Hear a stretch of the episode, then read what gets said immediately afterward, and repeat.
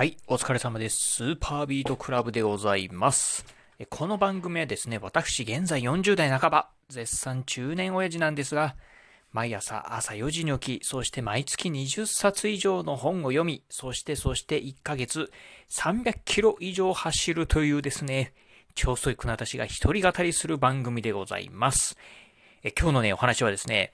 学力だけではなく、スポーツでも名門校、スタンフォード大学の凄さについてね、お話をしてみたいと思います。ちょっとね、さっきね、タイトル噛んじゃ噛んじゃったかな？もう一遍ね、言いますね。学力だけではなく、スポーツでも名門校、スタンフォード大学の凄さについてお話ししたいと思います。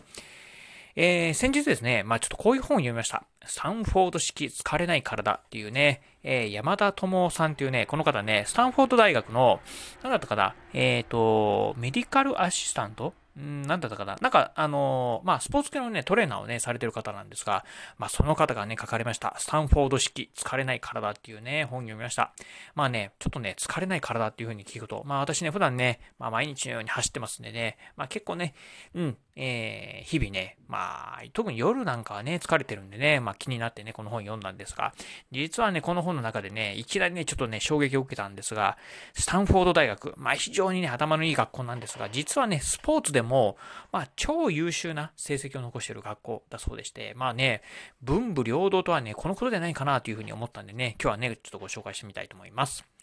えー、世界でも屈指の名門校はスポーツでも名門なんですよということで、まずね、スタンフォード大学、まあどういう大学なのかっていうところをね、えー、まあご存知ない方ね、いらっしゃるかもしれませんので、お話ししたいと思います。えー、スタンフォード大学、アメリカはですね、カリフォルニア、カリフォルニア州にあります、私立の総合大学でございます。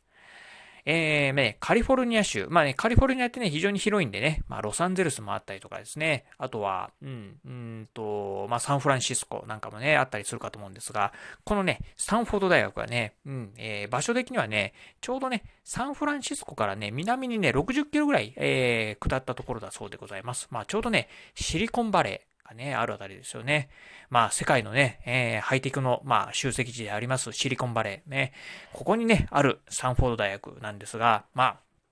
皆さんもね、ご存知、あの、ご存知な方も多いかもしれませんが、まあ、世界的にね、超名門、名門校というふうに言われております。えー、まあ、世界的なね、超名門校というとですね、オックスフォード大学であったりとか、あとハーバード大学。まあね、オックスフォードとハーバードはね、イギリスですよね。そしてね、カリフォルニア工科大学と、マサチューセッツ工科大学。これね、よくね、うまくね、言えないんですけど、もう一遍言いますね。マサチューセッツ工科大学。言えたかな？よくわかんないですけど。まあね、このね、えー、オックスフォード、ハーバード、カリフォルニア工科大学、そしてね、えー、MIT、マサチューマサチューセッツ工科大学。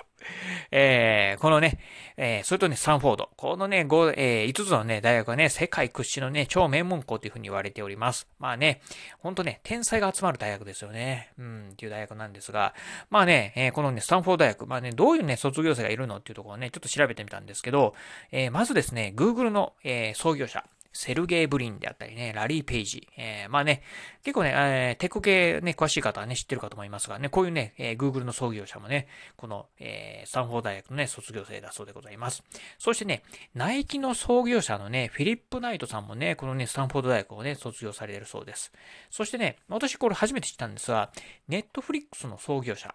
えー、まあね、もしかしたら、このね、ラジオ聞かれてる方でもね、えー、ネットフリックス加入してるよっていう方もね、いらっしゃるかもしれませんが、このね、ネットフリックスのね、創業者、リード・ハスティングさんもね、えー、このスタンフォード大学を卒業しているそうでございます。そしてね、意外なところっていうとですね、アグネス・チャンえー、アグネス・チャンさんですね。この方もですね、スタンフォード大学のね、卒業生だそうでございます。確かね、息子さんがね、なんか、えっ、ー、と、3人ぐらいね、息子さんいて、えっ、ー、と、息子さんもね、全員ね、確かそスタンフォード大学を卒業してたんじゃないかなと思うんですがね。うん。まあ、非常にね、この、アグネス・チャンさん、まあね、非常にね、まあ、優秀な方でね、うん、スタンフォード出てるってのはそうですよね。うん。ということでね、まあ、本当ね、世界の天才がね、えー、集まるこのスタンフォード大学なんですが、実はですね、スタンフォード大学っていうのは、まあね、え、学力だけではなくてですね、スポーツもね、まあ、超優秀、超名門校なんですよね。うん。まあ、どれぐらい優秀かというとですね、実はね、えー、前回のね、オリンピック、2016年、まあ、今から5年前なんですけど、リオ五輪、リオデジャネイロオリンピックですね、オリンピック。えー、このね、リオ五輪で、実はね、スタンフォードのね、えー、学生がですね、27個ものメダルをね、獲得してそうでございます。えちなみになんですが、えー、このね、リオ大会では、日本はね、えー、メダルの獲得数が41個なんでね、まあ、半分強をね、1個の大学はね、えー、1個の大学の学生が、まあ、メダル取っちゃったっていうぐらいなんでね、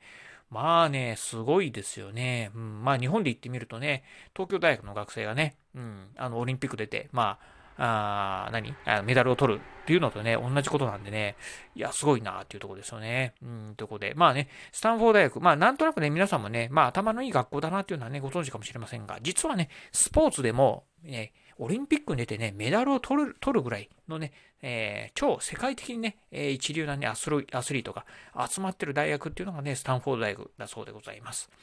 いやね、まあね、頭いいっていうのはね、皆さんもね、ご存知の方も多いかなと思うんですが、まさかね、ここまでね、スポーツがね、まあ超優秀とはね、思いも知らなかったんでね、うん、まあ、今年、えー、どうなんですかね。まあ、東京オリンピックあるかどうかわかりませんが、もしね、東京オリンピックね、開催された時にね、えー、もしかするとね、えー、スタンフォードのね、まあ、学生はね、まあ、メダルを獲得、まあね、今年もね、えー、今回のオリンピックもね、するんじゃないかなと思うんでね、またね、そういうね、ちょっとね、あの、違った目線でね、えー、またね、オリンピック、もし開催されるようであればね、見てみたいなというふうに思います。はい。ということで今日はですね、学力だけではなく、スポーツでも名門校、スタンフォード大学の凄さについてね、お話をしてみました。え今日のね、お話、面白かったな、参考になったなと思いましたらですね、ぜひラジオトークでね、お聞きの方、ハートマークや猫ちゃんマーク、そしてね、ネギマークなんかありますよね。あの辺をね、ポチポチポチと押していただければなというふうに思います。またですね、コメントなんかもね、お待ちしております。えラジオトークの方からでね、お便り送れますんで、えー、お便りをね、ぜひね、いただければなというふうに思いますし、またね、あの、ツイッターの方から、まあね、リプライとか DM でも結構です。ぜひね、まあ今日ね、面白かったよとかね、そういった一言コメントでも結構ですんでね、ぜひ何かね、アクションね、いただければなというふうに思います。えー、そして最後、えー、私もね、うん、今、ツイッターをね、えー、絶賛やっております。えー、ツイッターの方はですね、このね、ラジオの配信情報以外にも、まあ YouTube であったり、ブログですね、まあこういったものもね、毎日ね、配信、投稿稿しておりますんでね、ラジオ、YouTube、えー、ブログのね、配信投稿情報、ツイートしておりますので、ぜひよろしければですね、私の Twitter アカウントの方もフォローしていただければなというふうに思います。えー、そして、まあね、えー、これがね、一番最後ですよね。えー、今日ね、ご紹介した本、えー、スタンフォード式疲れない体、このね、山田智夫さんの本ですね。非常にね、面白い本でございました。私もね、このね、本でね、書いてる、まあ、疲れない体を目指してですね、今毎日ね、絶賛ね、ちょっとね、あのー、まあ、えー、まあ、あることをね、やってるんですけど、うん。あの、まあ、そんなね、えー、非常にね、まあ、面白い内容ね、書かれてるね、この本。あの、ぜひね、興味ある方いらっしゃいましたら、この動画の概要欄の方にもね、この本のね、リンクの方を貼っておきますんで、ぜひそちらの方からチェックしていただければな、というふうに思います。はい、ということで今日はこの辺でお話を終了いたします。今日もお聴きいただきまして、ありがとうございました。お疲れ様です。